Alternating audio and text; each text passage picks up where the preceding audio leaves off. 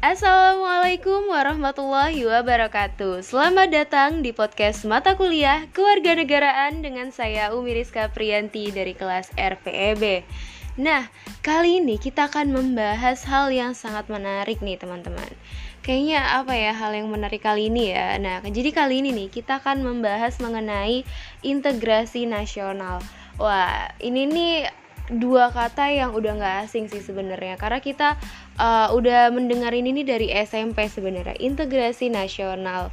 Nah sebenarnya apa sih integrasi nasional ini nih ya? Jadi kalau misalnya uh, karena kita udah sering dengar ya integrasi nasional, integrasi nasional ini nih merupakan penyatuan atau pembaruan suatu bangsa sehingga menjadi satu kesatuan yang utuh. Nah, berintegrasi nasional ini sama artinya nih dengan konsep menyatukan bangsa dengan kesederhanaan.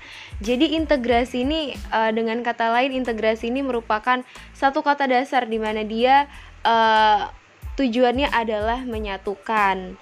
Nah, sebenarnya integrasi ini uh, merupakan dua kata yang berasal dari kata integrasi dan juga nasional. Seperti yang tadi saya bilang, integrasi ini uh, dalam artian dia merupakan satu kata yang artinya itu adalah menyatukan. Se uh, sedangkan nasional ini sendiri uh, merupakan ruang lingkupnya. Jadi integrasi nasional ini merupakan uh, proses atau upaya untuk menyatukan nih uh, dalam ruang lingkup nasional. Jadi menyatukan bangsa kita nih dalam ruang lingkup nasional nih. Nah, bangsa Indonesia itu membutuhkan sebenarnya integrasi nasional. Kenapa? Karena dia dapat menyatukan segala bentuk latar belakang budaya, suku, etnis, hingga latar belakang ekonomi nih. Nah, di sisi lain nih, ada beberapa faktor uh, pendorong terciptanya integrasi nasional. Sebenarnya faktor pendorong integrasi nasional ini itu membantu negara nih dalam menyatukan uh, dalam bersatu dan juga kuat nih uh, dari internal kita sendiri. Meskipun kita ini merupakan negara yang sangat beragam ya, teman-teman ya. Nah, salah satu uh, faktor pendukung integrasi nasional ini yang paling utama adalah rasa senasib dan sepenanggungan nih. Senasib dan seperjuangan nih. Nah, contohnya itu saat masa penjajahan nih, di mana warga Indonesia bersatu untuk merdeka karena dilandasi keinginan yang sama tanpa memperdulikan suku, agama, ras, dan golongan. Mereka bersatu, uh, para pejuang kita ini bersatu dengan satu tujuan, yaitu untuk kemerdekaan Indonesia. Nah, jadi integrasi nasional ini ada lima pendekatan strategis nih teman-teman untuk uh, terciptanya integrasi nasional. Apa aja ya 5 poin itu akan kita bahas di episode selanjutnya. Wassalamualaikum warahmatullahi wabarakatuh.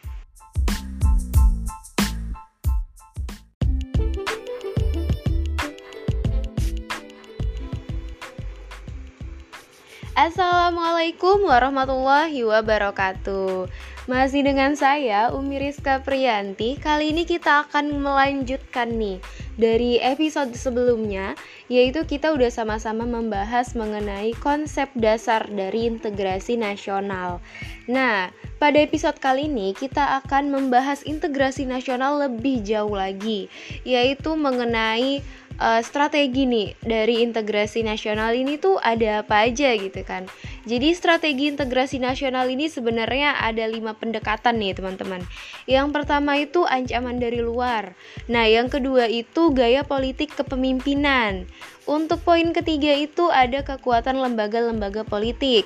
Nah, pendekatan yang keempat itu ada ideologi nasional dan yang kelima adalah kesempatan pembangunan ekonomi. Nah, di sini kita akan membahas lebih jauh sebenarnya lima pendekatan strategi integrasi nasional ini seperti apa sih supaya dapat mewujudkan nih bersatunya uh, sebuah bangsa dan juga negara ini untuk tercapai nih dari uh, tercapainya integrasi nasional itu sendiri. Nah, untuk poin yang pertama yaitu ancaman dari luar. Untuk uh, ancaman dari luar ini uh, bisa kita katakan nih, ketika sebuah negara ini dihadapkan pada satu musuh, warga negara yang uh, sebelumnya ini berseteru nih atau lagi berkonflik dengan saudaranya sendiri yang berbeda suku, agama, dan juga ras, ini akan bersatu dan menciptakan integrasi masyarakat ketika ada ancaman bersama yang berasal dari luar negeri nih. Nah, contohnya ini ketika penjajah Belanda nih ingin kembali uh, datang ke Indonesia, menjajah Indonesia kembali. Nah, masyarakat Indonesia pada waktu itu bersatu untuk melawan uh, Belanda yang datang secara tiba-tiba. Nah, mengapa sih hal tersebut itu bisa terjadi gitu kan? Kenapa uh, kita itu mau bersatu nih ketika ada ancaman. Padahal sebelumnya antar saudara kita itu nggak terlalu akur nih hubungannya. Nah, kenapa sih itu terda uh, tercipta gitu kan? Nah, karena di sana itu terda terdapat rasa senasib dan juga sepenanggungan nih antar saudara mereka. Ini ada rasa hubungan nasib yang sama sehingga akan saling menguatkan dan juga bersatu melawan uh, Belanda tersebut. Di mana nasib yang sama itu adalah uh, rasa nasib di mana akan terjadinya nih penjajahan sehingga kita harus melawan di mana kita harus mengusir Belanda tersebut gitu. Nah karena semakin terancam juga nih hubungan masyarakat itu akan semakin bersatu. Jadi semakin mereka merasa terancam, hubungan masyarakatnya akan semakin bersatu untuk membela tanah air Indonesia. Nah, untuk poin yang kedua atau pendekatan yang kedua itu adalah gaya politik kepemimpinan. Nah, untuk mengintegrasikan masyarakat uh, atau bangsa atau suatu bangsa itu dapat menggunakan gaya politik kepemimpinan. Kenapa? Karena uh, pemimpin yang karismatik, pemimpin yang dicintai rakyatnya, dan memiliki jasa yang besar, atau bahkan pemimpin tersebut memiliki keunikan nih dalam berkomunikasi, cara mendidik dan juga berinteraksi nih antar keluarganya ke masyarakat dapat menjadi satu kekuatan tersendiri loh bagi negara itu untuk menyatukan rakyatnya yang dulu tercerai berai menjadi bersatu lagi nih dengan keunikan gaya kepemimpinan uh, seperti contohnya ini adalah Nelson Mandela nih dari uh, Afrika Selatan.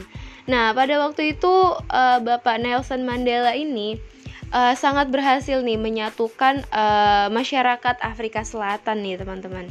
Nah, gaya politik kepemimpinan ini nih dapat berpengaruh bagi integrasi nasional karena figur atau sosok pemimpin bagi suatu negara ini sangat berperan andil.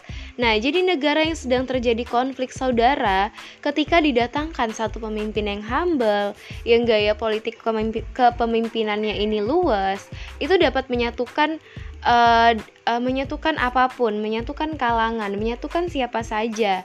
Uh, jadi mereka akan terbuka nih dengan berbagai macam suku, ras, agama dan akan menjadi obat nih atau lem bagi celah-celah per perbedaan tadi yang menjadi konflik di tengah masyarakat. Nah, kedatangan pemimpin tersebut akan menjadi obat nih bagi masyarakat yang rindu akan keramahan pemimpin atau gaya kepemimpinan ini disukai sama rakyatnya. Jadi rakyatnya ini bersatu nih gara-gara gaya kepemimpinan politik uh, gaya kepemimpinan dari pemimpin tadi. Nah, untuk poin ketiga, keempat, dan kelima akan kita lanjutkan di episode selanjutnya. Sampai jumpa kembali. Assalamualaikum warahmatullahi wabarakatuh.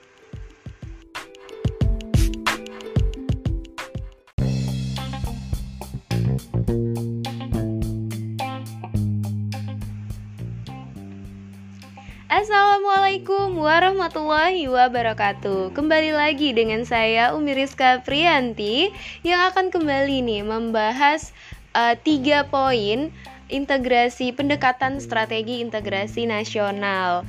Nah, di episode sebelumnya kita sudah membahas poin pertama dan juga poin kedua nih.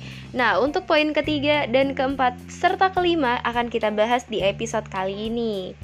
Nah, untuk poin ketiga yaitu kekuatan lembaga-lembaga politik. Nah, sarana pemersatu bangsa lainnya itu adalah uh, kekuatan nih dari lembaga politik ini tadi. Nah, ketika sebuah birokrasi bersatu dan padu nih untuk dapat menciptakan sistem pelayanan yang baik serta adil dan juga merata dapat diterima dengan baik oleh masyarakat yang beragam. Nah, keragaman masyarakat yang tadi itu disatukan nih oleh birokrasi yang padu sehingga semua kalangan ini dapat merasakan uh, output nih dari birokrasi yang uh, baik tadi. Nah, kekuatan lembaga politik ini dapat menyatukan berbagai macam rakyat yang sebelumnya uh, tidak bersatu karena adanya perbedaan. Nah, dengan adanya sebuah kebijakan nih dari kuatnya lembaga uh, politik di satu negara, rakyat tersebut akan dapat bersatu dalam dalam sistem pelayanan, di mana mereka akan dapat merasakan satu pelayanan yang baik yang sama-sama didapatkan oleh rakyat lainnya. Seperti salah satu kebijakannya adalah kebijakan BPJS, di mana satu kebijakan ini e, dapat menyatukan berbagai macam kalangan, kalangan yang mampu dan kalangan yang tidak mampu. Ini sama-sama saling uh, membantu di sana terdapat satu seperti uh, bukan seperti subsidi silang tapi lebih uh, yang mungkin saya pahamin adalah di sana uh, semua rakyat semua kalangan itu dapat uh, merasakan adanya uh, fasilitas kesehatan yang diberikan oleh uh, kemudahan fasilitas kesehatan yang diberikan oleh pemerintah. Tetapi uh, seharusnya berjalan demikian. Tetapi uh, sejak seiring berjalannya waktu semakin ke sini sema, uh, sepertinya BPJS kesehatan ini uh, keluar nih dari jalurnya. Yang harusnya menjadi fasilitas yang memudahkan uh, masyarakat ekonomi kalangan ke bawah malah semakin mengikat nih masyarakat ekonomi kalangan ke bawah uh, malah semakin takut untuk sakit sepertinya. Karena uh, kalau misalnya uh, eh, BPJS kesehatan ini nggak dibayar akan ada tunja, uh, tunggakan seperti itu. Nah, jadi akan semakin mengikat. Jadi bukannya memudahkan, malah akan semakin mengikat begitu. Uh, itu yang saya uh, pahamin beberapa waktu lalu ada uh, satu case di berita seperti itu dan itu sangat disayangkan. Nah, untuk uh, poin yang keempat yaitu ideologi nasional. Nah, ideologi ini merupakan cara pandang yang membentuk karakter berpikir dalam mewujudkan keinginan atau cita-cita, arah hidup atau tujuan hidup kita. Nah, ideologi ini merupakan seperangkat nilai-nilai yang diterima dan juga disepakati. Karena adanya tujuan, cita-cita, dan cara pandang tadi, sebuah negara yang berbeda akan bersatu nih ketika diberikan satu ideologi yang sama. Nah, ideologi bangsa Indonesia itu kan Pancasila. Jadi Pancasila ini dapat menyatukan nih seluruh lapisan masyarakat Indonesia dengan uh, lima poinnya. Nah, Pancasila ini merupakan nilai sosial yang bersama-sama dapat diterima oleh masyarakat Indonesia. Nilai bersama ini tidak hanya secara nasional, tapi secara kedaerahan juga ada satu nilai yang menyatukan mereka dalam lingkup kecil atau kelompok masyarakat.